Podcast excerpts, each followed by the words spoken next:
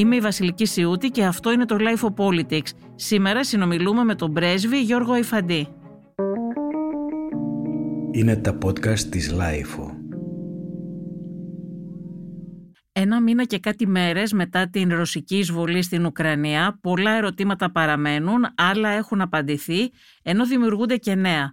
Πόσο θεμητές είναι οι απαιτήσεις του Πούτιν, γιατί η Ευρώπη δεν κατάφερε να σταματήσει τον πόλεμο, μπορούσε να αποφευχθεί και πού θα σταματήσει. Ποιοι είναι οι κερδισμένοι και οι χαμένοι; Στο Life of Politics σήμερα έχουμε έναν έμπειρο διπλωμάτη, τον Γιώργο Αϊφαντή, ο οποίος θα μας βοηθήσει να καταλάβουμε καλύτερα όσα συμβαίνουν στην Ουκρανία. Κύριε Πρέσβη, τον περασμένο Δεκέμβριο ο Πούτιν ενώ παράτασε χιλιάδες Ρώσους στρατιώτες δίπλα στα Ουκρανικά σύνορα και έστελνε τελεσίγραφο σε ΙΠΑ και ΝΑΤΟ απαιτώντας όχι μόνο λύση σύμφωνη με τα ρωσικά συμφέροντα στο θέμα της Ουκρανίας αλλά και να έχει λόγο στη γεωπολιτική αρχιτεκτονική της Ευρώπης ουσιαστικά διεκδικώντας να επιβάλλει τη βούλησή του με νομικά δεσμευτικές συμφωνίες ώστε όχι μόνο να μην υπάρξει επέκταση του ΝΑΤΟ ανατολικά αλλά αυτό να αποσύρει και τις δυνάμεις του από χώρες που ανήκαν κάποτε στο σύμφωνο της Βαρσοβίας. Αυτή είναι μια θεμητή απέτηση. Το πρόβλημα, κυρία Σιούτη, είναι τι εννοούμε θεμητή.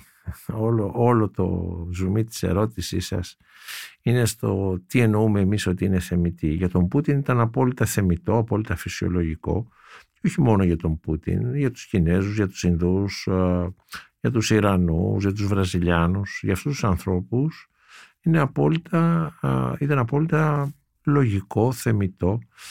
Δείτε τι είπε ο Μπένι Σάντερς στην Αμερικάνικη Βουλή εάν στο το Μεξικό αποφάσιζε να φιλοξενήσει βάσεις πυραυλικών συστημάτων ή ξένα στρατεύματα από, την, από μια μακρινή χώρα. Ε, θα σκεφτόταν, είπε στους συναδέλφους τους, στους, ε, στα μέλη της ε, Βουλής των Αντιπροσώπων. Σκεφτόταν κανείς ότι το Μεξικό είναι ανεξάρτητη χώρα, εσείς αγαπητοί συνάδελφοι, και ότι μπορεί να κάνεις στο εδαφός του ό,τι θέλει και μία ίντσα μέσα από το εδαφός του να κάνει ό,τι θέλει. Συνεπώς, αυτό που λέμε εμείς θεμητό, έχουμε άλλο κριτήριο. Εσείς το προσεγγίζετε από ό,τι αντιλαμβάνομαι την ερώτησή σας από ηθική πλευρά. Από γεωπολιτική πλευρά, ε, ό,τι μπορείς να κάνεις για να προστατεύσεις αυτό που έχεις προσδιορίσει ως συμφέρον, συμφέρον σου είναι θεμητό. Το αντίστοιχο είναι μειοδοσία. Το, το ανάποδο είναι μειοδοσία. Ναι, αλλά η Ουκρανία αισθάνεται να απειλείται από τη Ρωσία και από ό,τι αποδείχθηκε έχει και αντικειμενικούς λόγους να φοβάται τη Ρωσία. Δεν πρέπει και αυτή κάπως να προστατευτεί; Προφανώς Δεν έχει το δικαίωμα; Φυσικά έχει το δικαίωμα. Ο, ο, ο ίδιος ο πρόεδρος Πούτιν, αυτός ο ο οποίος, για τον οποίο γίνεται η συζήτηση περί Ουκρανίας για μια άλλη χώρα σε αντίστοιχη θέση με την Ουκρανία, τη Φινλανδία ε, έχει επαναλάβει πλειστάκι, τον έχω ακούσει με τα ίδια μου τα αυτιά όταν ήμουν εκεί. Στην οποία ήσασταν και πρέσβης ναι, ε, μέχρι πρόσφατα. Ακριβώς λοιπόν τον είχα ακούσει να, να λέει ε, ότι η Φινλανδία είναι ασφαλέστερη χώρα στον κόσμο όσο δεν αναπτύσσει νατοικά στρατεύματα στο έδαφος της. Συνεπώς και η Ουκρανία θα μπορούσε να είναι ασφαλής χώρα, όχι ίσως η ασφαλέστερη στον Πάντως, κόσμο. Τους Φιλανδούς δεν τους καθησυχάζουν αυτές οι δηλώσεις του Πούτιν. Έβλεπα πρόσφατα και τις δηλώσεις του πρώην Υπουργού Οικονομικών που συνεχώς μιλάει για αυτό το θέμα και αναφέρει το πόσο μη ασφαλείς αισθάνονται έχοντας ε, γυτνίαση με την Ρωσία του, του Πούτιν. Εννοείται τον κύριο Στούμπ. Ναι, τον κύριο Στούμπ, τον Αλεξάνδρ Στούμπ. Ε, είναι ανασφαλής ε, προσωπικότητα ο κύριος Στούμπ, ανασφαλής τύπος γενικώ. Και το γεγονός ότι γυτνιάζει με τη Ρωσία δεν τον καθησυχάζει, δεν βοηθάει αυτή την πλευρά της προσωπικότητάς του. Πάντως οι Φιλανδοί σε ένα ποσοστό 57% τελευταία, οι τελευταίες δημοσκοπήσεις δείχνουν ότι δεν θέλουν να ενταχθούν στο ΝΑΤΟ. Ο λόγος είναι απλός. Αν θέλετε να συζητήσουμε γιατί οι Φιλανδοί ναι, έχουν όχι, αυτή θα, την θα άποψη. ξεφύγουμε, ναι, ναι, όχι, ας επιστρέψουμε Αλλά, στην Ουκρανία. Ναι. Ε, είναι οι άνθρωποι που το 1939 πάλεψαν μόνοι τους με την τότε Σοβιετική Ένωση και οι Γερμανοί που ήταν οι αφανείς σύμμαχοι και οι εμφανείς σύμμαχοι, οι Βρετανοί Γάλλοι περιορίστηκαν στο να τους στείλουν κάποια όπλα, κάποια αεροπλάνα μάλιστα, κάτι ε, Ολλανδέζικα φόκερ τους είχαν στείλει. Πάλεψαν τέσσερις μήνες μόνος. Τους δύο πρώτους μάλιστα νίκησαν, ανέτρεψαν τους εισβολείς, τους πήραν και κυνηγητό. Μετά όμως ανέλαβε ο Ζούκοφ ε, και με μια τακτική που παρακολουθούμε τώρα στην Μαριούπολη ισοπαίδωσε τα πάντα και στη Φιλανδία. Στη Φιλανδία ισοπαίδωσε την πρωτεύουσα Ανατολικής Καρελίας, δεν μου έχετε στο μυαλό, είναι τώρα ρωσική πόλη, που ήταν μια παραδοσιακή φιλανδική πόλη. Ισοπαίδωσε αυτή, ισοπαίδωσε τα μυντικά έργα των Φιλανδών. Και τότε ο στρατάτη Μάνερχάιμ υπέγραψε μια, έγραψε μια συνθήκη ανακοχής στα ρωσικά, που ήταν σχεδόν μητρική του γλώσσα, ήταν υπασπιστής του Τσάρου και σταμάτησε τον πόλεμο στους τέσσερις μήνες απάνω. Και έτσι δεν προχώρησαν, δεν μπήκαν στο Ελσίνκι οι Σοβιετικοί τότε. Ε, θέλω λοιπόν να πω ότι οι Φιλανδοί έχουν μια πικρή εμπειρία να παλεύεις μόνος σου με την αρκούδα, το σφιχταγκάλιασμα της αρκούδας, αυτή την εμπειρία που βιώνουν τώρα οι Ουκρανοί. Βέβαια, οι Ουκρανοί έχουν μεγαλύτερη βοήθεια αυτή τη στιγμή, μάλλον βοήθεια. Έχουν, εξοπλίζονται από την Δύση, και από τις Ηνωμένες Πολιτείες ειδικά. Έχουν πληροφορίες και από ό,τι έχει φανεί έχουν αρκετά καλές πληροφορίες, intelligence. Τους, ε, οι Ουκρανοί χρησιμοποιούνται ως ένα πεδίο τριβής, ένα πολύ χοντρό γυαλόχαρτο που ματώνει ε, την ε, Ρωσία. Κυριολεκτικά και πολιτικά τη ματώνει.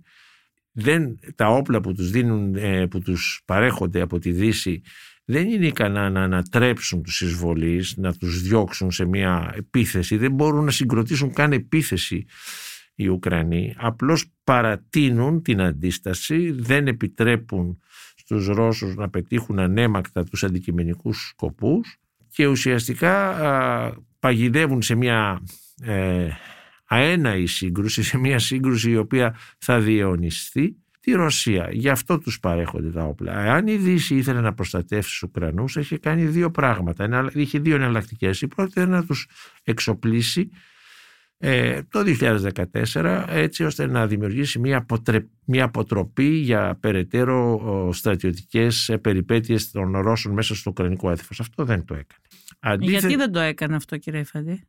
Ε, είναι ένα, να μην μπούμε σε μια δίκη προθέσεων. Έχω άποψη γιατί δεν το έκανε και όποιος παρακολουθεί στενά τα πράγματα και εγώ τα παρακολουθούσα, ήταν η δουλειά μου, ε, χωρίς οπαδικές ε, ε, παροπίδες, τα παρακολουθούσα σαν τεχνικός, έβλεπα με ποιο σύστημα έπαιζε μια ομάδα, με ποιο σύστημα έπαιζε η άλλη ομάδα. Ε, έχω άποψη, αλλά δεν είναι αυτό, δεν τους δώσανε. Από τη στιγμή λοιπόν που δεν είχε αποτροπή, από τη στιγμή που το ΝΑΤΟ δεν είχε συμβατικές δυνάμεις, έστω αυτό να αποτρέψει, λέγοντας ότι αν εισβάλλετε στην Ανατολική Ουκρανία, θα, εισβάλλουμε, θα μπούμε εμείς να βοηθήσουμε από τα δυτικά και θα συναντηθούμε σε ένα συμβατικό πόλεμο ε, περί το Κίεβο και θα υπερισχύσουμε. Πράγματι, αντιθέτως ο Μπάιντεν είχε πει, ενώ προέβλεπε την εισβολή πριν καν αυτή ξεκινήσει, είχε πει ότι θα μπουν οι Ρώσοι και εμείς ως ΝΑΤΟ δεν θα κάνουμε τίποτα. Ήθελε να μπει στην παγίδα η, Ρωσία. Και η Ρωσία είπε ότι ξέρετε θα μπω και δεν με ενδιαφέρει το δόκανο, θα το α, αποτινάξω. Το έβλεπε, το έβλεπε, έβλεπε τη φάκα η Ρωσία. Ε, την έβλεπε, την έβλεπε μικρότερη. Σίγουρα δεν περίμενε αυτή την αντίσταση, περίμενε ότι θα, ότι θα ε, διασπαστεί, θα καταρρεύσει η, η Ουκρανική κυβέρνηση και ότι ο κόσμος ε, δεν θα αντισταθεί.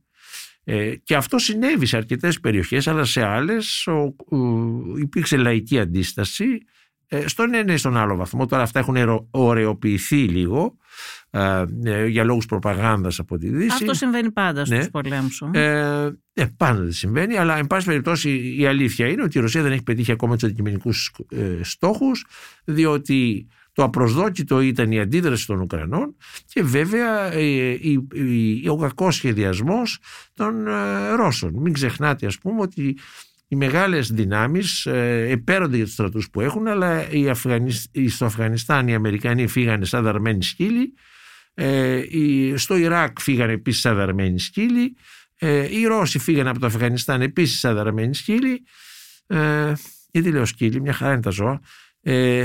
Εσείς ειδικά τα αγαπάτε και όλα ναι. Αλλά θέλω να πω δηλαδή ότι ε, ε, όλοι αυτοί οι, οι, οι, οι τύποι με τα άσπρα μαλλιά, τα παράσημα κυκλοφορούσαν παγόνια, συναγωνίζονται τα παραδείσια πουλιά της Νέας Γουινέας ας πούμε και αποκαλούν τον εαυτό τους στρατηγοί, ε, κάνουν λάθη. Όπως κάνουν λάθη και οι πολιτικοί τους σύμβουλοι, οι τύποι με τα γκρίζα κουστούμια, είτε αυτοί είναι στις Βρυξέλλες είτε είναι στη Μόσχα. Το πλανάστε είναι ανθρώπινο.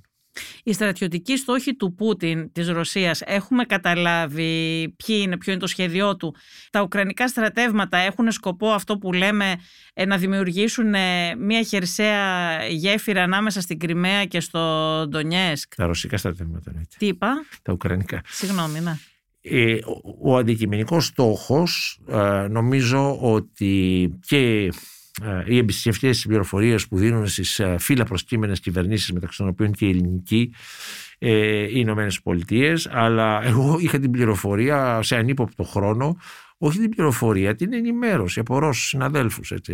Ε, ήταν να αποκόψουν την Ουκρανία από τη θάλασσα και ουσιαστικά τις, να κάνουν στο σύνορο τον ποταμό Δνήπερο έτσι όχι εντελώς, γιατί ο Οδυσσός είναι και δυτικά του Δνήπερου, αλλά να την αποκόψουν από τη θάλασσα και από νότο προ βορρά ο Δνήπερος και ό,τι κοίτα ανατολικά του Δνήπερου να διοικείται από ένα καθεστώς ε, τύπου Λευκορωσίας. Δεν είχαν ε, φιλοδοξίες οι Ρώσοι στην δυτική Ουκρανία, γιατί εκεί είναι η γενέτειρα του, η πρώην Γαλλικία έτσι, των Αυστροούγγρων, εκεί που είχε διακριθεί ο καλός στρατιώτης Σβέικ στον Πρώτο Παγκόσμιο Πόλεμο. Εκεί είναι η, η γενέτειρα ε, του Ουκρανικού εθνικισμού. Είναι η, περιοχή όπου ε, ακόμη και οι Πολωνοί είχαν πρόβλημα, ε, ήταν ε, κατακτητές, ήταν, εκεί ήταν που τα γαλλικιανά SS ας πούμε υπήρχε υπερ, υπερπροσφορά εθελοντών ε, άρα οι Ρώσοι δεν είχαν αυταπάτες ότι μπορούν να διοικήσουν το Λβόφ ή Λβίφ κατά τα ουκρανικά έτσι. Ε, Ωστόσο βομβάρδισαν και εκεί και αυτό θέλω να σας ρωτήσω. Μα υποτίθεται ότι πήγανε μόνο για την Ανατολική Ουκρανία είδαμε να βομβαρδίζουν και, στο, και έξω από το Λβίβ και στη Δυτική Ουκρανία και σχεδόν σε όλη την Ουκρανία. Γιατί να μην βομβαρδίσουν; Η λογική του πολέμου λέει ότι κάνεις τη μεγαλύτερη ζημιά που μπορείς στον αντίπαλό σου εκεί που τον πονάει. Συνεπώς όλες ε, το ΝΑΤΟ είχε φτιάξει στη Δυτική Ουκρανία μια σειρά από βάσεις όπου εκπαίδευε τους Ουκρανούς στον ειρηνικό καιρό και στην Οδυσσό. Δηλαδή εγώ είχα δει Έλληνες αξιωματικούς να πηγαίνουν, οι Πολωνοί αξιωματικοί σαν το σπίτι τους, ε, οι Αμερικανοί σαν το σπίτι τους. Αυτές τις βάσεις θα περιμέναμε λογικά στο πλαίσιο της συνεργασίας της ε, Ουκρανίας με τον ΝΑΤΟ. Δεν ήταν κάτι ούτε κρυφό ούτε παράνομο. Θα περιμέναμε λογικά ότι σε έναν πόλεμο και μάλιστα με, με ολοκληρωτικές διαστάσεις ε, οι Ρώσοι δεν θα βομβάρδιζαν.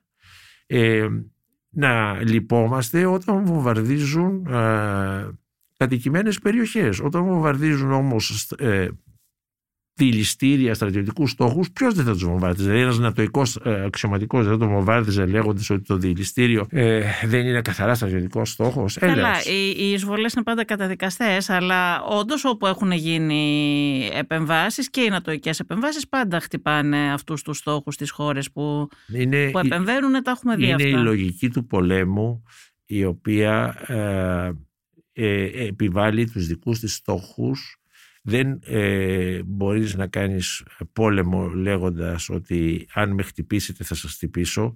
Ο πόλεμος είναι ότι όταν έχεις δυνατότητα να θέσεις εκτός μάχης τον αντίπαλο ε, δεν δείχνεις κανένα έλεος. Αυτό να το συνειδητοποιήσουμε διότι ε, η Ελλάδα είναι μια χώρα η οποία πληρώνει τερατώδη λεφτά ε, για όπλα και νομίζουμε, ε, η κοινή γνώμη νομίζει και το πολιτικό σύστημα τα, τα αγοράζει τις παρελάσεις. Τα, τα αγοράζουμε για να συντρίψουμε, να επιφέρουμε τον όλεθρο σε αυτόν που θα μας επιτεθεί. Ε, το γεγονός ότι δεν είμαστε πρόθυμοι να το κάνουμε είναι και πηγή πολλών προβλημάτων για μας. Γιατί τα αγοράζουμε τα όπλα; Για να έχουμε αποτρεπτική ισχύ. Τι αποτρεπτική ισχύ λέμε, έχουμε όταν λέμε ναι. ότι δεν θα τα χρησιμοποιήσουμε; ναι, ναι, Άλλο, ίσως δεν πρέπει να το λέμε, αλλά θέλω να πω ότι η Ελλάδα γι' αυτό τα αγοράζει όμως για να λειτουργήσουν από μόνο τους ως αποτρεπτική ισχύ και για να μην χρειαστεί να τα χρησιμοποιήσει. Από μόνα τους από μόνα τους, ε, δεν χρησιμοποιούν. Αλλιώς δεν θα χρειαζόταν να τα, θα τα παραγγέλναμε απλώς και θα τα κρατούσε ο κατασκευαστή στη βιτρίνα του.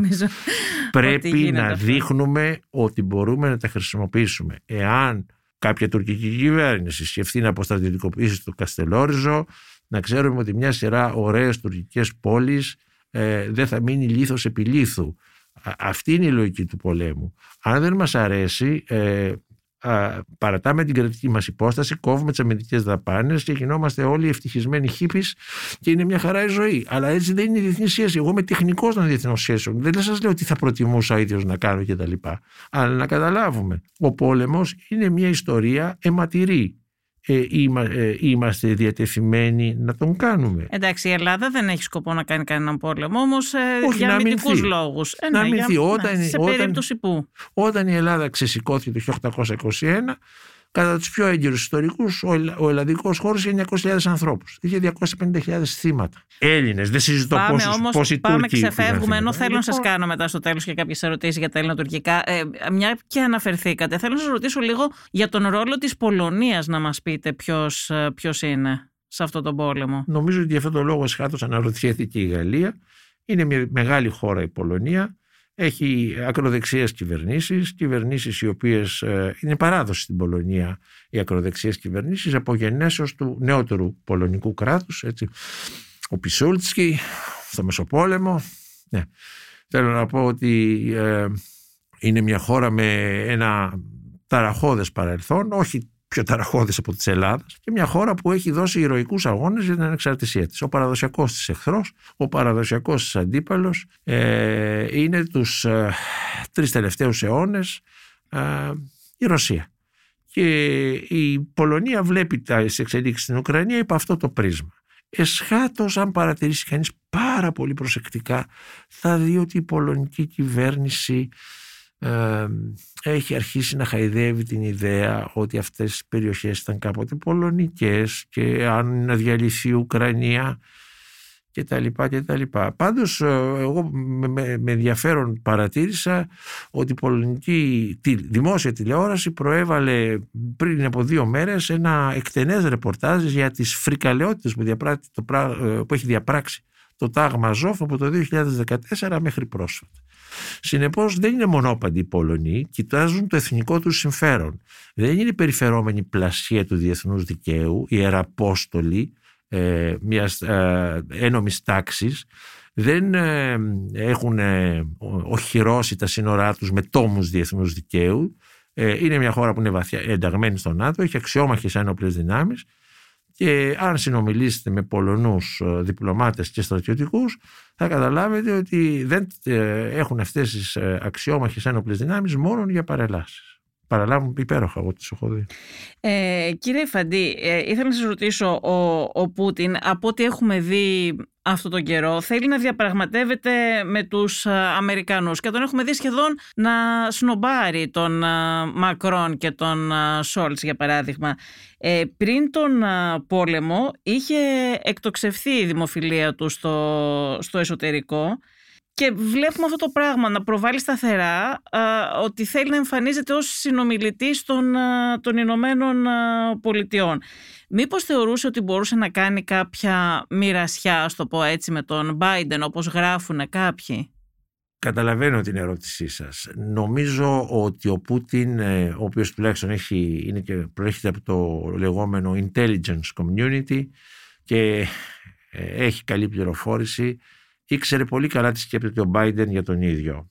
Αυτά που δημόσια έχει πει ο πρόεδρος Biden. Άρα, άρα δεν νομίζω ότι ξεκίνησε όλη τη διαδικασία ε, με στόχο να κάνει μια μοιρασιά εις βάρος της Ουκρανίας με τον Biden κτλ.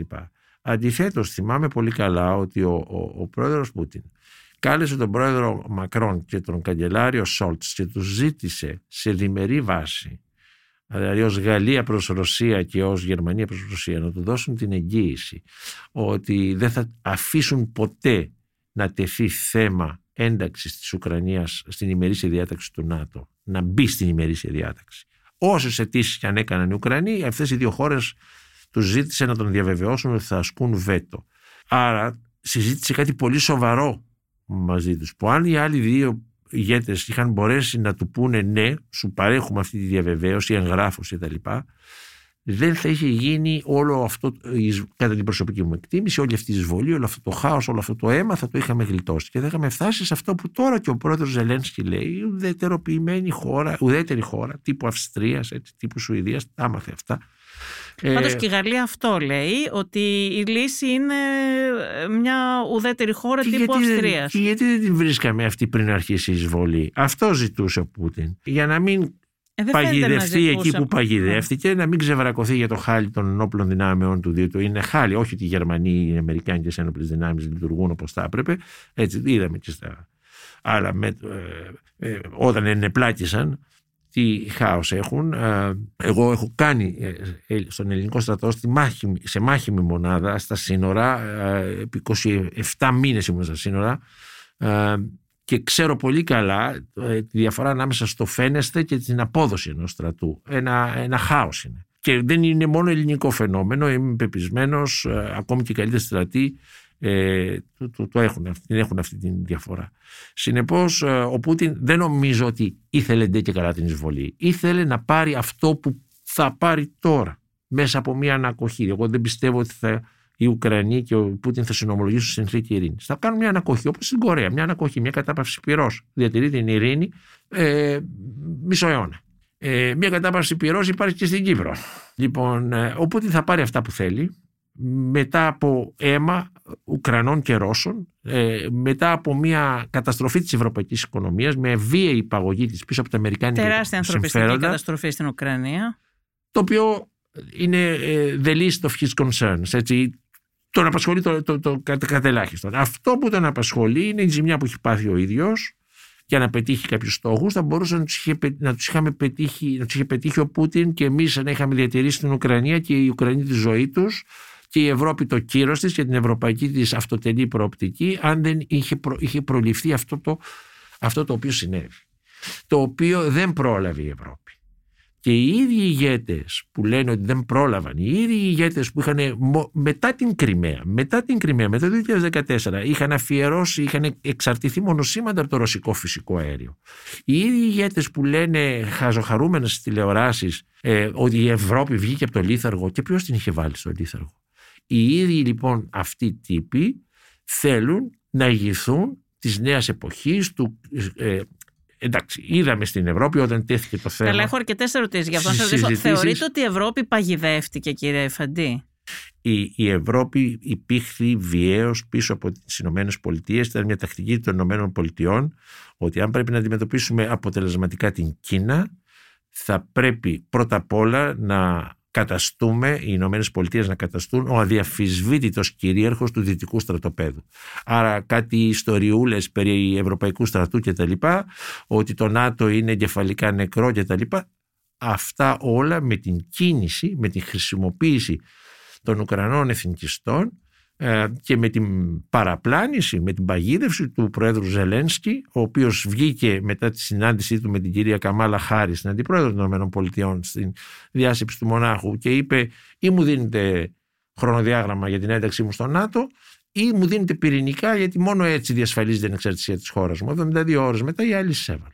Ναι, αλλά όλα αυτά δεν θα γινόταν, κύριε Εφαντή, αν η Ρωσία δεν ε, εισέβαλε.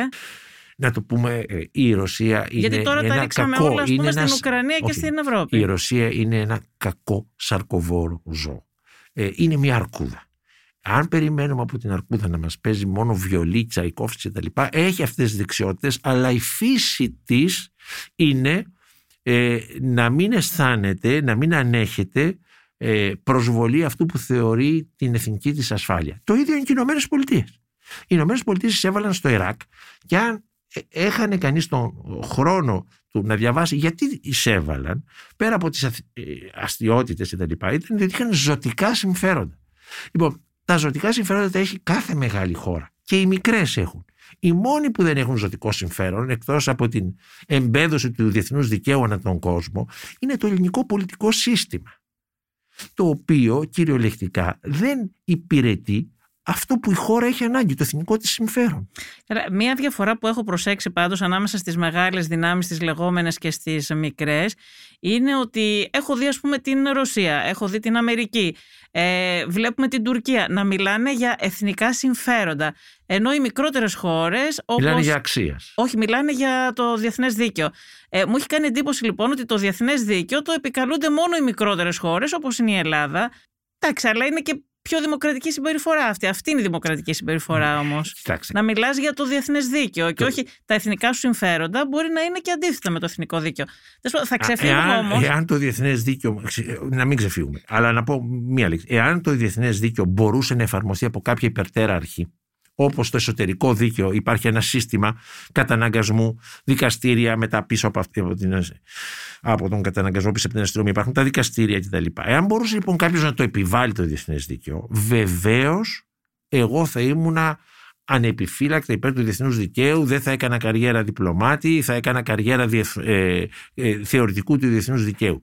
Δεν διέπει το διεθνές δίκαιο την, διεθ, ε, τις διεθνείς εξελίξεις, δεν διέπει το διεθνές δίκαιο τη ζωή μας. Και δεν, δεν μας υπάρχει και αρχή προστατεύει. επιβολής του, έτσι. Ναι. Όποιος στηρίζει τις ελπίδες του στον ουρανό, ας προσέχει, διότι και ο ουρανός πουθενά δεν στηρίζεται, έλεγε έναν ρητό που ήταν πολύ της μόδας όταν είχα ακόμη μαλλιά και ήμουν νέος. Το ίδιο απόλυτα ισχύει και με το διεθνές δίκαιο. Το διεθνές δίκαιο δεν στηρίζεται πουθενά παρά μόνο στις κάνες των όπλων σου. Αν έχεις αποτροπή, αν έχεις δύναμη, αν είσαι ισχυρός στρατιωτικά, ε, τότε έχεις και την πολυτέλεια του διεθνούς δικαίου. Αν είσαι αδύναμος, δηλαδή και που καταδικάστηκε η Κίνα από το Διεθνές Δικαστήριο, έχασε την υπόθεσή της, ξέρω εγώ, για την α, υφαλοκρηπίδα στην Κινέζικη θάλασσα και που οι Ηνωμένες Πολιτείες χάσαν την Ικαράγουα, τι συνέβη; And so what, που λένε και οι φίλοι μας οι Αμερικανοί. Άρα να καταλάβουμε, το διεθνές δίκαιο είναι καλό, πρέπει να το ξέρουμε. Είναι ένα όπλο, αλλά δεν είναι το βασικό όπλο. Άνευ αποτροπής και βούλησης πολιτικής να ματώσεις τον αντίπαλο, να τον πας μέχρι τέλους, να τον, ε, ε, να τον υποχρεώσεις να κάνει πίσω, το διεθνές δίκαιο τι, τι προστασία Η προσφέρει. Γερμανία είναι μια πολύ ισχυρή χώρα όμως, κύριε Φαντή, και δεν έχει στρατιωτική ισχύ, αποτρεπτική ισχύ. Όχι αδίκως, όταν την είχε ματοκύλησε τον κόσμο δύο φορές. Έτσι, μας επισκέφθηκε πρόσκλητη δύο φορές στην Ελλάδα. Ε, αυτά μην τα ξεχνάμε, διότι τώρα η Γερμανία φτιάχνει πάλι εθνικό στρατό. Εγώ έχω πλήρη εμπιστοσύνη στις καλές προθέσεις, τις δημοκρατικές προθέσεις του κ. Σόλτς. Δεν πιστεύω ότι είναι ένας άνθρωπος ο οποίος δεν είναι δημοκράτης και για πάρα πολλούς Γερμανούς, έχω φίλους Γερμανούς, πιστεύω ακράδαντα ότι είναι δημοκρατικοί άνθρωποι και ότι ο στρατό, θέλουν να φτιάξουν εθνικό στρατό, υποχρεώνονται να φτιάξουν, αυτή είναι η σωστή έκφραση, ε, τον οποίο θα έχουν φιλοδοξία να, να μεταχειριστούν με τον καλύτερο τρόπο. Υπάρχουν όμως και κάτι άλλα παιδάκια στη Γερμανία, όπως και σε κάθε χώρα, έτσι. Με, εγώ με τα φρίκης έβλεπα ότι ο Κασιδιάρης ας πούμε ήταν μέσα στην Ελληνική Βουλή στην Επιτροπή Ενόπλων Δυνάμεων ε, για τις άμυνας και εξωτερικών υπήρχαν εκπρόσωποι του και ήταν και ο ίδιος νομίζω. Με τα φρίκης το έβλεπα. Ε, το πρόβλημα είναι ο Κασιδιάρης να καραγκιόζει στην, στην Ελλάδα. Οι Γερμανοί όμως οι Κασιδιάριδες έχουν αποδείξει ότι μόνο καραγκιόζιδες δεν είναι. Συνεπώς λοιπόν πρέπει να είμαστε πολύ προσεκτικοί και πρέπει και η ίδια η Γερμανία με πολύ περίσκεψη να χειριστεί ε, όχι τις, τα 100 δις που, θα, που βάζει σαν μαγιά, αλλά ε, την πολεμική ισχύ, διότι κακά τα ψέματα, τα πολεμικά εργαλεία, όποιος γυρίζει εφοδιασμένος στον δρόμο με ένα σφυρί, όλα τα πάντα έχει την τάση να τα βλέπει πρόκες. Αυτό είναι η στρατιωτική δύναμη, ότι όταν την έχεις είναι ένα πράγμα που σε σέρνει προς τα εκεί. Από την άλλη μεριά δεν να. μπορεί να μην την έχεις, διότι τότε την έχουν όλοι οι άλλοι. Μπορείτε να μου δώσετε την ερμηνεία σας, γιατί η Γερμανία όλα αυτά τα χρόνια που της έλεγαν οι Αμερικανοί μην κάνεις το Nord Stream 2 με την Ρωσία, δώσε περισσότερα χρήματα για το ΝΑΤΟ. Τελευταία της έλεγε να στείλει βοήθεια στην Ουκρανία, δεν το έκανε. Τέλος πάντων, όλα αυτά τα πράγματα που της τις έλεγαν οι Ηνωμένες Πολιτείες δεν τα έκανε και ξαφνικά μέσα σε δύο μέρες, και όταν ξεκίνησε η εισβολή, είδαμε να μην συνενείς στην αρχή με τις κυρώσεις εναντίον της Ρωσίας η Γερμανία. Μέσα σε δύο μέρες κάνει τέτοια μεταστροφή και αποφασίζει και 100 δις για την άμυνα να δώσει και όπλα στην Ουκρανία να στείλει και το Nord Stream που ήταν ένα έργο πόσων ετών κεντρικού σχεδιασμού και στήχησε δισεκατομμύρια να τον παγώσει. Πώς άλλαξε Διό, η Γερμανία μέσα σε δύο μέρες; Διόρθωσαν ένα λάθος. Διόρθωσαν ένα λάθος. Ε, με εντυπωσίασε ότι οι σοσιαλδημοκράτες, ας πούμε έτσι, ο Σρέντερ και γενικά το, το, το κόμμα το, το S5 πάντοτε παραδοσιακά υπέρ της Ρωσίας, συνεργασία με τη Ρωσία και τα λοιπά. Η Αρκούδα δεν δε γριλίζει και αν γριλίζει να την πάμε σε ψυχίατρο να δούμε γιατί και τα ρέστα. Ε, ναι, αλλά κάποια στιγμή κατάλαβαν ότι ε, άπαξ και αρχίζει να γριλίζει η Αρκούδα μπορεί και να μην σταματήσει στην Ουκρανία, μπορεί να πάει Μέσα παραπέρα. σε δύο μέρες το κατάλαβα. Ναι, ό, όλα, όλες οι διαψεύσεις είναι απότομες στον πόλεμο, στον έρωτα, στην πολιτική. Δηλαδή οι Γερμανοί δεν είχαν ε, καταλάβει ότι ο Πούτιν θα μπορούσε πραγματικά να εισβάλλει, δηλαδή το έλεγε τόσο καιρό ο Μπάιντεν. Προφανώς υπήρχαν πληροφορίες. Οι γερμανικές ε, υπηρεσίες πληροφοριών φημίζονται για την αποτελεσματικότητά τους και πόσο καλές είναι και πόσο δίνει σημασία η Γερμανία Τις- στις πληροφορίες. Δεν νομίζω ότι... Δεν είχαν πληροφόρηση εκείνη ότι θα εισέβαλε ο Πούτιν στην πληροφόρηση Ουκρανία. είχαν, τις αγνοούσαν και μην ξεχνάτε ότι ο, ο Πούτιν εν πάση περιπτώσει έστρωνε με πολύ μέλη έτσι ήταν πάρα πολύ ε, ε, lucrative. Ε, η συνεργασία με τις ε, αν ήσουν φιλορώσος είχες πολύ ωραία συμβόλαια, πολύ ωραίες αποδοχές.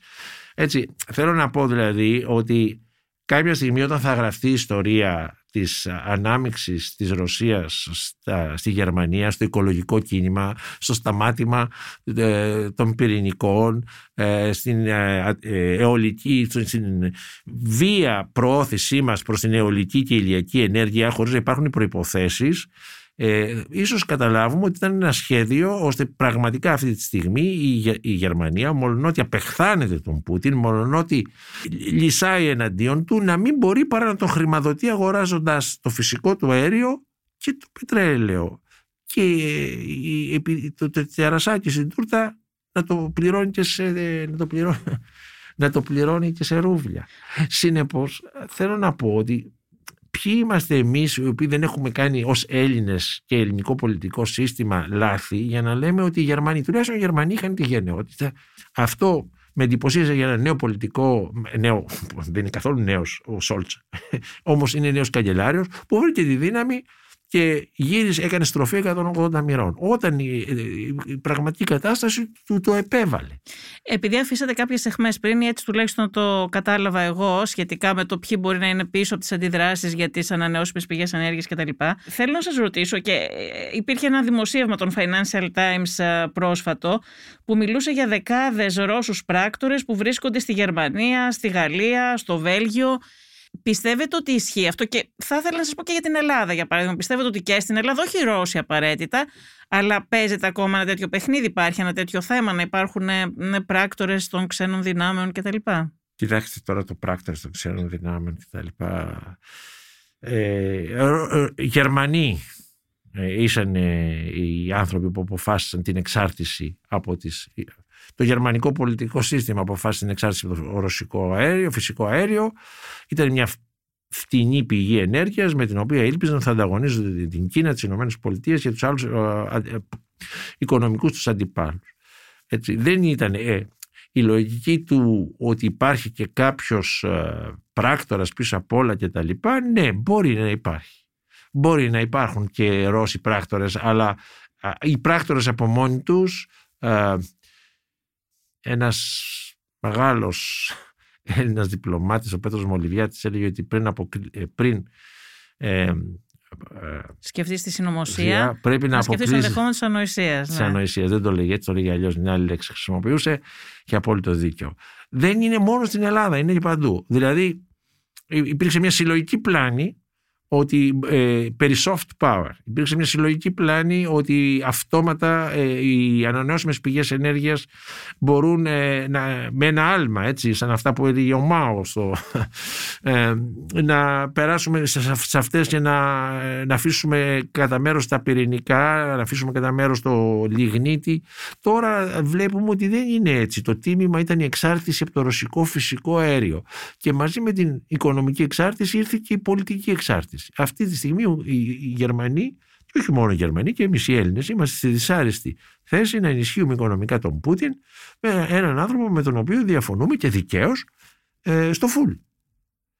Συνεπώς, ε, αυ- και υπάρχουν, υπάρχουν οικονομικά συμφέροντα ε, ανθρώπων, Ελλήνων καθόλου. Ε, υπάρχουν και οι πράκτορες, αλλά χωρίς την ανθρώπινη βλακεία, οι πράκτορες τι κάνουν, εκμεταλλεύονται την κατά τον ποινικό κώδικα ε, ματαιότητα και κουφότητα των ανθρώπων. Ναι, Αν ναι. θα αυτής ο πράκτορας τι να κάνει Σωστά. Μόνο. Απλά εγώ αναφέρθηκα σε αυτό το δημοσίευμα των Financial Times που είδαμε πρόσφατα που παρουσίαζε ότι υπάρχουν Ρώσοι πράκτορες παντού σε όλη την την Ευρώπη. Υπάρχουν Ρώσοι πράκτορες, αλλά μην τους κάνουμε και θεούς. Αν ήταν έτσι, δηλαδή, ο Πούτιν θα πρέπει να είναι ε, σούπερ θεός. Και δεν τα κατάφερε και άσχημα για πρώην πράκτορα τη ΚΚΠ. Θέλω να σας ρωτήσω να μας εξηγήσετε λίγο γιατί ζητάει επιβολή ζώνης απαγόρευσης πτήσεων ο Ζελένσκι και να μας εξηγήσετε και λίγο τι είναι αυτό. Ε, εντάξει, το, το, η ζώνη απαγόρευσης πτήσεων είναι να κάνουμε ό,τι πετάει πάνω από την Ουκρανία ε, και πετούν μόνο ρωσικά αεροπλάνα, έτσι να καταρρύπτεται από νατοικά αντιεροπορικά συστήματα τα οποία θα είναι ε, τοποθετημένα όχι μέσα στην Ουκρανία αλλά στο ΝΑΤΟ και από τα νατοικά αεροπλάνα. Αυτό θα οδηγούσε μέσα σε έξι ώρες σε σύγκρουση ε, Ρωσίας-ΝΑΤΟ και μετά ας πούμε η, ανοίγουμε την πόρτα του φρενοκομείου στη χρήση των πυρηνικών. Συνεπώς, Με τα οποία πολύ... απειλεί η Ρωσία.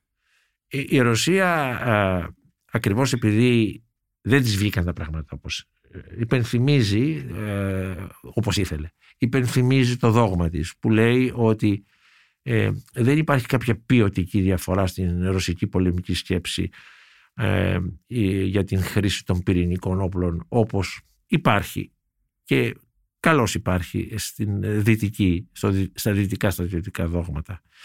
Δηλαδή, ε, ε, αν μπορείς να αποτρέψεις τη νίκη του αντιπάλου χρησιμοποιώντας πυρηνικά όπλα που σημαίνουν και τη δική σου εξόντωση εν τέλει, το κάνεις. Είναι τόσο αποφασισμένοι ή εμφανίζονται τόσο αποφασισμένοι, αυτό τους κάνει ανεξέλεγκτους τους Ρώσους και εμπειεί φόβος στους αντιπάλους τους. Συνεπώς είναι ένα chicken game το οποίο καλύτερα να μην δούμε ποιος θα ε, δηλιάσει. Ναι, ποιος μάλλον δεν θα το δούμε. Το κοτόπουλο, διότι δεν θα το δούμε. Ναι. Ε, θα το δουν ίσως από άλλους πλανήτες. Κύριε Φαντή, πόσο, πόσο ενωμένο είναι το ΝΑΤΟ που ακούμε αυτές τις μέρες να λένε πολιτικοί ότι και οι Αμερικανοί ότι ΝΑΤΟ, ΝΑΤΟ είναι ενωμένο, δεν κατάφερε η Ρωσία να μας χωρίσει. Η Ρωσία, η, Ρωσία, συγγνώμη, η Τουρκία ε, δεν συνενεί καν στις κυρώσεις, παίζει κανονικά και με την ε, Ρωσία και μάλιστα προσπαθεί να εμφανιστεί και ως ε, ειρηνοποιός ενώ έχεις βάλει στην Κύπρο όπως έχεις βάλει ο Πούτιν στην Ουκρανία εδώ και 50 χρόνια έτσι σχεδόν, στο βόρειο, κατέχει το βόρειο τμήμα παράνομα ε, και έχεις βάλει πρόσφατα στο Ιράκ, στη Λιβύη, στην Συρία, σκοτώνει Κούρδους Πώς μπορεί να εμφανίζεται μια χώρα σαν την Τουρκία ως ε, ειρηνοποιός και πώς γίνεται να υπάρχει τόση υποκρισία στη Δύση να κάνουν σαν να μην συμβαίνει τίποτα; Ε, η Τουρκία ε, υπερασπίζει το εθνικό της συμφέρον με τον τρόπο που νομίζει καλύτερα. Προφανώς μέσα στα... δεν περιέρχεται τον κόσμο κραδένοντας το διεθνές δίκαιο κραδένει την ισχύ της ε, και όπου τη βολεύει χρησιμοποιεί και κάποια κομμάτια, κάποιες σελίδες από το διεθνές δίκαιο. Τι δεν καταλαβαίνουμε με την Τουρκία. Το είπε ο ίδιος ο Ερντογάν. Αυτή η χώρα για να, να μείνει ενωμένη ή θα μεγαλώσει ή θα μικρύνει εγώ είμαι εδώ για να μεγαλώσει. Ειλικρινά τι δεν καταλαβαίνουμε από την Τουρκία.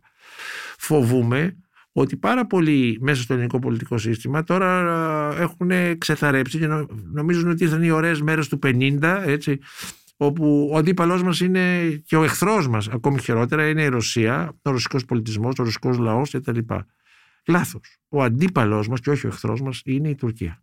Καλά, αυτός αυτή, που αυτή. η χώρα που απειλεί την Ελλάδα να το, είναι έχουμε, να το έχουμε στο μυαλό μας, διότι βλέποντας και κάνοντας Κοιτάξτε, το Μα υπάρχει το κάζους Μπέλι πρώτα απ' όλα, επίσημα διατυπωμένο. Προφανώς, δεν μπορεί να το ξεχάσει κάποιος και να θέλει. Εκτελέσανε Έλληνες εχμαλώτου στην, ε, στην Κύπρο. Ε, Όπως και οι Ουκρανοί εκτελέσανε Ρώσους εχμαλώτου. Ε, βγήκε το Υπουργείο Εξωτερικών να πει ότι και αυτά είναι εγκλήματα, διακριτά εγκλήματα πολέμου, όπως τα διέκρινε το ετήσιο μάτι μας στη Μαριούπολη. Ναι, ε, δεν θα πρέπει να πρωτοστατούμε και γιατί πρωτοστατούμε για να μην μπερδεύουμε τους ακροατές σας να έχει γίνει ένα κομμάτι της εσωτερικής πολιτικής αντιπαράθεσης αντιμετωπίζεται με όρους Ολυμπιακός Παναθηναϊκός, με όρους πανδημίας, με όρους 24χρονης, ε, ε, είσαι με αυτήν, με αυτήν ή με τους άλλους κτλ. Έχει γίνει ένα τετριμένο πράγμα μέσα στην μίζερη ελληνική πολιτική αρένα. Ουδής κοιτάζει το ουκρανικό από το ελληνικό πολιτικό σύστημα για να βγάλει συμπεράσματα για το εθνικό συμφέρον της Ελλάδας ή για το δέον γενέστη. Άλλο θέλει να γίνει πρωθυπουργός με αυτό, άλλο θέλει να παραμείνει πρωθυπουργός με αυτό. Αυτή η ιστορία γίνεται. Λοιπόν, ε, και από την πλευρά της ε, κυβέρνησης, και από την πλευρά της αντιπολίτευσης είναι θλιβερή κατάσταση. Αυτό το λέω ως τεχνικός. Δεν λέω να με ψηφίσουν εμένα, δεν κατέρχομαι στις εκλογές, δεν, δεν έχω πολιτικό ρόλο. Αν ήθελα, θα μπορούσα στο παρελθόν. Δεν ήθελα τότε, δεν θέλω τώρα. Αλλά σας λέω, σαν τεχνικός των διεθνών σχέσεων, ότι το θέμα αυτό το, το προσεγγίζουμε όπως προσεγγίζουμε τα, τα διάφορα εγκλήματα, τα διάφορα, τις διάφορες μιζέριες της εσωτερικής μας πολιτικής ζωής. Το έχουμε φέρει στα μέτρα μας. Ναι, αυτό συμβαίνει πάντα στην Ελλάδα με όλα τα ναι, θέματα. Ναι, κάποιοι θα, ε, έτσι, η νότα αυτή για το παιδομάζωμα, έτσι δεν μπορούσε να λείπει το παιδομάζωμα από, την, από τον κεφτέ αυτό, ας πούμε, και οι Ρώσοι βιαίως μετακοπίζουν παιδιά, ε, ή το άλλο με τα πιστοποιητικά περίπου αντιρωσικών φρονημάτων που πρέπει να δίνεις σε διάφορα ΜΜΕ για να, να πας να μιλήσεις. Αυτό το πράγμα το έχουμε μικρύνει και δεν βλέπουμε τι διακυβεύεται εκεί για τον κόσμο και για την πατρίδα μας. Βλέπουμε, ο καθένας το βλέπει μέσα από τις φιλοδοξίες του. Το ενός ανθρώπου ακριβίνει ε, τα άλευρα, το άλλο ε, φταίει που ακριβένει για την ακρίβεια ο Πούτιν, όχι δεν φταίει ο Πούτιν, φταίει ο Πρωθυπουργός. Δεν είναι αυτή η λογική. Σωστά. Κύριε Φαντή, επειδή τελειώνει και ο χρόνος μας και θέλω να προλάβω να σας ρωτήσω δύο πράγματα ακόμα. Ποια είναι η σημασία της διαχείρισης των ε, στενών και της συνθήκης του Μοντρέ, ε, Είναι ότι είναι θεματοφύλακας ε, όταν όσων έχουν συμφωνηθεί για τον διάπολο των στενών η Τουρκία. Το Μοντρέ επέτρεψε να επαναστρατιωτικοποιηθεί η ζώνη, δεν έχει εγκαταστήσει στρατιωτικές δυνάμεις η Τουρκία και μπορεί με στρατιωτικά μέσα να απαγορεύσει το διάπλο των πλοίων. Μέχρι το 1936 αυτό δεν μπορούσε, ήταν αποστρατιωτικοποιημένα. Και υπήρχε ένα συμπεφωνημένο καθεστώς για το πώς τα πολεμικά πλοία περνούσαν ή τα εμπλεκόμενα με στρατιωτικές επιχειρήσεις εμπορικά. Λοιπόν, ε, τι δεν καταλαβαίνουμε πάλι, η Τουρκία εκμεταλλεύεται τη γεωγραφία της, ε, αλλά στενά δεν υπάρχουν μόνο εκεί, στενά υπάρχουν και παρακάτω. Έτσι, μέσα στο ελληνικό αρχιπέλαγος. Α φροντίσουμε να, να τα φτιάξουμε στενά κι εμείς και να ε, συνειδητοποιήσουν ε, οι εταίροι μας, οι αντίπαλοι μας και η διεθνής κοινότητα τη σημασία που έχει το ελληνικό αρχιπέλαγος ε, για, την, για τον διάπλο ε, από και προς τη Μαύρη Θάλασσα. Mm. Ναι, τέτοιες ώρες τέτοια λόγια. Ναι. Η στρατηγική πηξίδα και το κείμενο αυτό που αποφασίστηκε πρόσφατα στην Ευρωπαϊκή Ένωση είναι σημαντικό, λέει κάτι. Βέβαια, για τον Αυρωστρατό είδαμε ότι θα είναι μόνο μία δύναμη 5.000 ατόμων. Και θέλω να σας ρωτήσω και για την Ελλάδα. Ο κύριος Βαλινάκης είχε ασκήσει κριτική και είχε πει ότι δεν κατάφερε η Ελλάδα να περάσει κάποια πράγματα την Τουρκία ως απειλή κτλ. Είδαμε όμως την Τουρκία να αντιδρά όταν βγήκε αυτό το κείμενο και να λέει ότι αυτό υπαγορεύθηκε από τα δύο κράτη υπονοώντας την Ελλάδα και την Κύπρο και ότι οι δύο μέλη που έχουν μαξιμαλιστικές αξιώσεις αγνοώντας τα δικαιώματα της Τουρκίας κτλ. Αν αντιδρά έτσι η Τουρκία, ε, μάλλον δεν είναι και τόσο α, αδύναμο το κείμενο αυτό και η στρατηγική πηξίδα ε, ότι δεν καλύπτει την Ελλάδα όπως, κάνουν κάποιοι, όπως έκαναν κάποιοι κριτικοί. Η κριτική του κυρίου Βαλινάκη νομίζω ότι ήταν απόλυτα την άκουσα, ήταν απόλυτα τεκμηριωμένη, έκανε τον κόπο να διαβάσει όλο το κείμενο. Ε, πράγμα που δεν το έχουν κάνει ίσως ούτε οι Έλληνες γραφειοκράτες οι οποίοι συνέβαλαν στη σύνταξή του. Ε, είναι ένα κείμενο ετεροβαρές, διότι δεν αντιμετωπίζει, δεν λέει τίποτα για την απειλή που συνιστά ε, για την Ελλάδα η, η Τουρκία. Και στο προσφυγικό και με τις εδαφικές της απαιτήσεις, έτσι, την, ε, αναθεώρηση των συνόρων κτλ. Ε, είναι ένα, ένα κείμενο το οποίο δεν θα μείνει στην ιστορία και η Τουρκία διαμαρτύρεται διότι, ε, διότι δεν πέρασαν οι φίλοι της Ευρωπαίοι, κάποιοι φίλοι της μέσα στην Ευρώπη, δεν πέρασαν τις δικές της θέσεις. Ήθελε πραγματικά μέσα στην πηξίδα να περνάνε θέσεις η Τουρκία όπως η αποστρατικοποίηση των νησιών, όπως το ακαθόριστο των συνόρων στο Αιγαίο Αυτές οι θέσεις δεν πέρασαν. Είναι δυνατόν να έχει τέτοιες ακραίες απαιτήσεις να περάσουν σε κείμενο της Ευρωπαϊκής Ένωσης οι τουρκικέ απαιτήσει. Γιατί τις λέτε ακραίες; Μα είναι τις... παράνομες πρώτα απ' όλα. Και ποιος σας είπε ότι η Τουρκία πηγαίνει, ξυπνάει και πορεύεται ναι, με το διεθνές ε, δίκαιο; Αυτό το λέμε. Ναι, η Ευρωπαϊκή Ένωση, στην Ευρωπαϊκή Ένωση δεν ανήκει η Τουρκία. Η Ελλάδα και η Κύπρος είναι κράτη-μέλη. η Τουρκία δεν ανήκει στην Ευρωπαϊκή Ένωση. Αυτό δεν μετριάζει όμως τις ε, φιλοδοξίες της να επιβάλλει στην Ευρωπαϊκή Ένωση. Εδώ προσπαθεί να επιβάλλει και σε πολύ μεγαλύτερα, μεγαλύτερες χώρες και παίκτες στο διεθνές σύστημα τις απόψεις της. Η Τουρκία είναι μια χώρα η οποία με το ένα πόδι είναι στη Δύση, με το άλλο πόδι στην Ανατολή, έχει αποφασίσει ότι εκεί είναι ο χώρος της, ε, έχει αποφασίσει ότι δεν μπορεί να υπάρχει παρά μόνο ως αυτοκρατορία ή αυτοκρατορία to be, έτσι, ως επικείμενη αυτοκρατορία, ως αυτοκρατορία υπό ανασύσταση.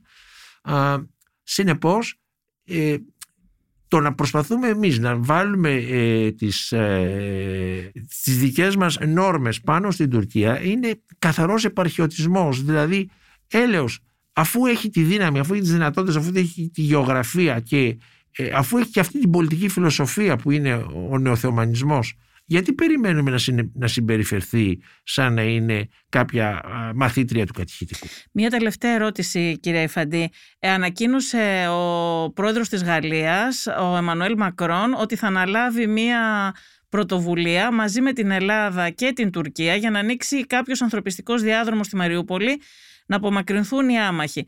Θα ήθελα να σας ρωτήσω για ποιο λόγο αυτό δεν έχει γίνει τόσο καιρό και ε, επέτρεψε και η Ευρώπη να σφαγιαστούν όλοι αυτοί οι άνθρωποι που φαίνεται ότι έχουν χαθεί και ακούσαμε σήμερα για 5.000 ανθρώπους, δεν ξέρουμε πόσοι μπορεί να είναι, μάλλον θα είναι ακόμα μεγαλύτερος ο, ο αριθμός. Γιατί λοιπόν δεν απέτησε η Ευρώπη να ανοίξει ένας ανθρωπιστικός διάδρομος και να απομακρυνθούν οι άμαχοι ώστε να μην έχουμε αυτές τις απώλειες; Και ε, έχω και μια απορία για ποιο λόγο πώς μπήκε η Τουρκία στην πρόταση του Μακρόν. Την απορία αυτή την έχω και εγώ. Δεν έχω καταλήξει σε συμπέρασμα γιατί δεν είμαι ενήμερος των λεπτομεριών. Πάντως είναι ταπεινωτικό για την Ελλάδα ότι για να βοηθήσει τους ομοεθνείς της ε, στη δοκιμαζόμενη Μαριούπολη ε, έχει ανάγκη την ε, βοήθεια της Τουρκίας. Εντάξει, μπορεί να έχει και κάποια λογική εξήγηση όμως, κύριε Φαντή. σω επειδή η Τουρκία. ίσως να είναι μια εγγύηση. Γιατί; Για, για τη Ρωσία, ίσως το ναι. θεώρησαν κάπως έτσι, σαν μια επιπλέον η Ελλάδα, εγγύηση. Η Ελλάδα δεν έχει σχέσεις διπλωματικές με τη Ρωσία. Δεν θα μπορούσαμε να είχαμε στείλει έχει δύο πλοία. Έχει σχέσεις η Τουρκία Δεν θα μπορούσαμε να είχαμε στείλει δύο πλοία με σημαία του Ερυθρού Σταυρού. Έχουμε πάρει ανθρώπους από τη Γεωργία με πλοία. Έχουμε πάρει ανθρώπους από τη Βηρητό με πλοία. Παλιότερα η ελληνική διπλωματία έχει το know-how. Δεν θα μπορούσαμε λοιπόν να μιλήσουμε με τους Ρώσους, όχι να τους βρίζουμε, να τους μιλήσουμε και να τους πούμε ότι ωραία θα γίνει ό,τι θα γίνει, θα γίνει της κολάσου στη Μαριούπολη. Το είχαν ανακοινώσει και οι δύο πλευρές, η μία ότι οχυρώνεται μέσα στην πόλη και θα την υπερασπιστεί κτίριο προς κτίριο, άρα ε, ξέραμε ότι δεν θα μείνει τίποτα, θα γίνει Στάλιγκραντ και η άλλη μεριά έλεγε ότι θα την καταλάβει κτίριο προς κτίριο. Συνεπώς είχαμε το χρόνο να πάμε και να πούμε να βγάλουμε τους αμάχους. Ποιους αμάχους, τις γυναίκες και τα παιδιά, με δύο πλοία Πρώτο σταθμός το Κέρτς. Όποιος αισθάνεται ότι θέλει να πάει στη Ρωσία, κατεβαίνει. Δεύτερο σταθμός η Κωνσταντζα. Όποιος θέλει να πάει στη Δύση, πάει. Γιατί δεν το κάναμε; Γιατί, ναι, αυτή είναι και ερώτησή ναι, γιατί δεν το κάναμε; Ε, εδώ πραγματικά ε, νομίζω ότι η πρώτη, ε, κάτι, αυτό που έλεγε ο κύριος Μολυβιάτης ε, ισχύει πλήρως. Ε, δεν νομίζω ότι ο Έλληνας, η ελληνική πλευρά συνωμοσιολογικά άφησε τους αμάχους ως ασπίδα στο Αζόφ αλλά έκανε την άλλη ζημιά, έκανε, έκανε το άλλο λάθος. Αυτό, αυτό είναι, δηλαδή ως επαγγελματίας θλίβομαι γιατί τα έχω δει αυτά να τα κάνει η Ελλάδα. Ω διπλωμάτης πήγαμε και πήραμε με την Τζουδερού μέσα από έναν εμφύλιο πόλεμο. Πήγε ένα πλοίο με. Και το Μιλάτε για την Απχαζία, εσείς τώρα. Ναι, ακριβώς. Γιατί εκεί ήταν. Και γιατί εκεί δεν ζητήσαμε τη βοήθεια της Τουρκίας. Έτσι, για ποιο λόγο; Καλά, το θέμα είναι ότι δεν έγινε τώρα. Το τελευταίο είναι τώρα το αν θα συμβάλλει η ε, Τουρκία ή όχι. Μακάρι να συμβάλλει σε τελική ναι, ανάλυση. Αλλά, το θέμα είναι αλλά κάποιοι, άνθρωποι. Ναι, κάποιοι προσεφέρονται να πάνε εκεί και τα λοιπά, διότι έρχονται εκλογές στην Ελλάδα. Ωραία, σας ευχαριστώ πάρα πολύ, κύριε Ιφαντή. Να είστε καλά, εγώ σας ευχαριστώ για τον χρόνο σας.